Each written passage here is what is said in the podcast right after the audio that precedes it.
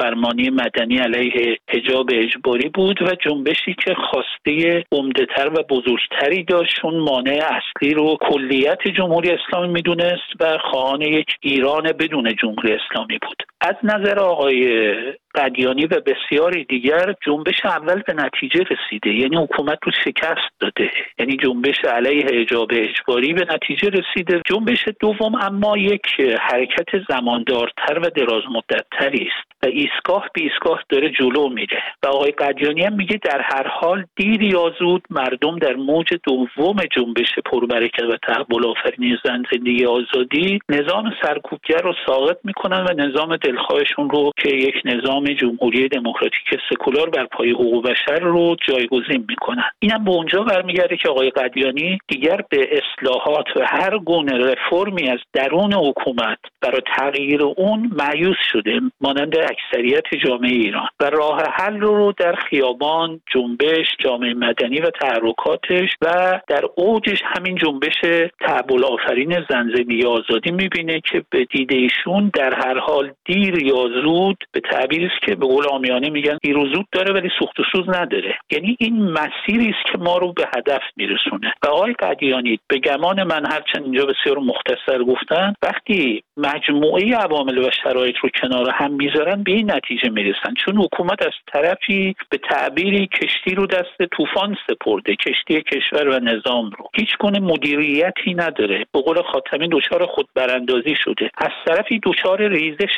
شدید نیرو شده. دچار فساد اقتصادی است. دچار جنایت سیاسی است. حتی دچار فسادهای اخلاقی روزافزون هست. ریزش شدیدی در نیروهاش به وجود اومده. بسیج پایگاه های بسیج 60 درصد ریزش کردن بنا به برخی شنیده ها و حتی دیگه مردم مذهبی سنتی هم حتی به لحاظ اخلاقی اطمینان ندارن بچه هاشون رو به بسیج بفرستن. از طرفی هم سیاست خارجی جمهوری اسلامی به گل نشسته. در اداره کشور هم به بنبست رسیدن.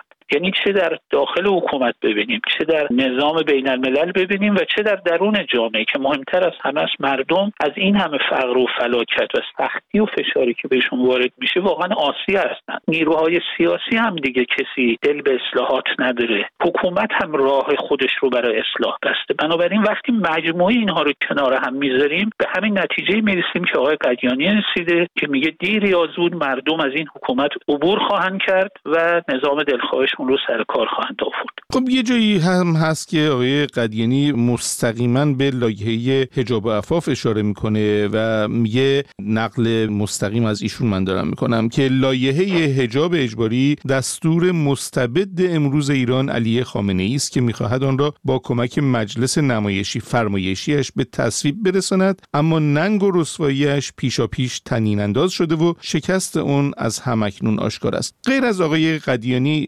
بسیاری کسان دیگه بودن که در مورد لایحه حجاب و عفاف تقریبا همین نظر رو حالا با جملات دیگه ای بیان کردن. خود آقای خاتمی شما اشاره کردین به صحبتشون که گفتن این لایحه در واقع یک جور خودبراندازی هست برای نظام و کسان دیگه هم حرفایی مشابه زدن. به نظر شما الان با این وضعیت واقعا چطور می‌خواد بشه؟ امروز هم ما شاهدین بودیم که مجلس جلسه غیر علنی برگزار کرد برای بررسی همین لایحه. ببینید جمهوری اسلامی در رابطه با تحمیل حجاب اجباری به شکست رسیده. طبق آمار و ارقام هایی که خودشون میدن 52 درصد زنانی که الان کشف حجاب کردن می‌گویند بعد از جنبش زن زندگی آزادی هجابشون رو برداشتن. 62 درصد جامعه با دخالت حکومت و دولت در امر پوشش و هجاب مخالفن. حتی 60 درصد زنانی که خودشون محجبه هستن با دخالت حکومت در این امر مخالفن.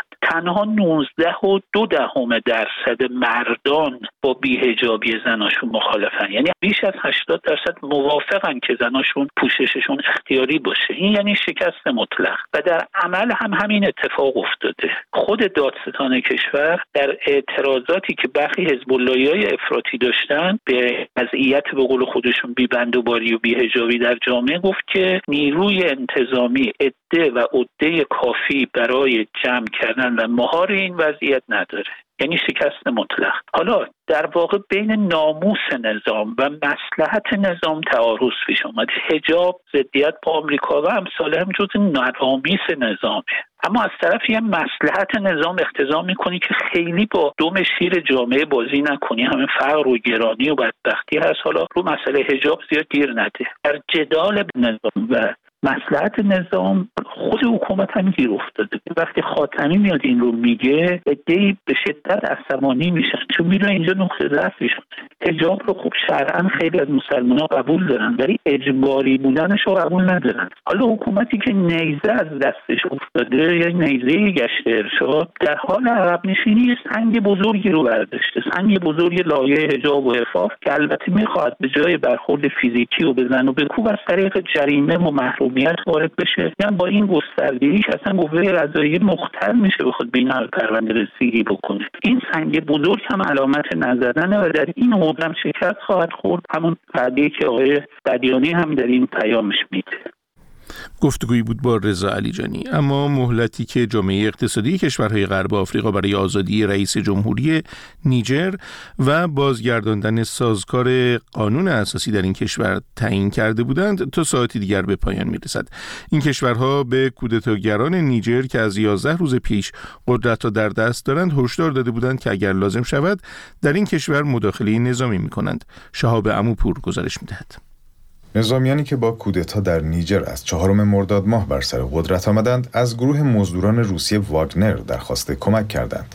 منابعی تایید کردند که ژنرال سالیفون مودی از رهبران کودتاگران به تازگی در بازدید از کشور مالی این درخواست را مطرح کرده است. تلاش برای کمک گرفتن از مزدوران واگنر در واکنش به ضرب العجلی است که جامعه اقتصادی کشورهای غرب آفریقا تعیین کرده است. کشورهای عضو این گروه هفت روز به کودتاگران مهلت داده بودند تا آنها محمد بزوم رئیس جمهوری منتخب و خل شده این کشور را به قدرت بازگردانند وگرنه ممکن است در نیجر مداخله نظامی کنند این مهلت امروز به پایان می رسد. در جمعه پیشین رؤسای ستاد ارتشهای جامعه اقتصادی کشورهای غرب آفریقا برنامه مداخله نظامی در نیجر را آماده کردند. پس از آنکه یک هیئت از سوی این کشورها به نیجر رفت و نتوانست با عبدالرحمن چیانی فرمانده کنونی کودتاگران مذاکره کند، این مقامات از نیروهای نظامی خود خواستند که آماده حمله باشند. شهروندان نیجر منتظر رخدادهای پیش رو هستند. سنگال از جمله کشورهایی است که ارتشش را برای حمله آماده کرده است. روز شنبه مجلس سنای نیجریه به رئیس جمهوری این کشور توصیه کرد که از های دیگر برای بازگرداندن دموکراسی در نیجر استفاده کند. کشور چاد که با نیجر هم مرز است اما عضو بلوک منطقه‌ای نیست تصریح کرد که هرگز به صورت نظامی در این کشور مداخله نمی کند. الجزایر در شمال آفریقا نیز با حمله نظامی موافق نیست. با این حال تصمیمات نهایی در جامعه اقتصادی غرب آفریقا در پی توافق کشورهای عضو اتخاذ می شود. روز شنبه وزیر امور خارجه فرانسه با اشاره به ضرب العجل شماری از کشورهای آفریقایی به کودتاگران هشدار داد که از آخرین فرصت ها استفاده کنند. وزارت امور خارجه فرانسه نیز با تاکید بر خواسته آزادی محمد بزوم اعلام کرد که با قاطعیت از تصمیم جامعه اقتصادی غرب آفریقا پشتیبانی می کند.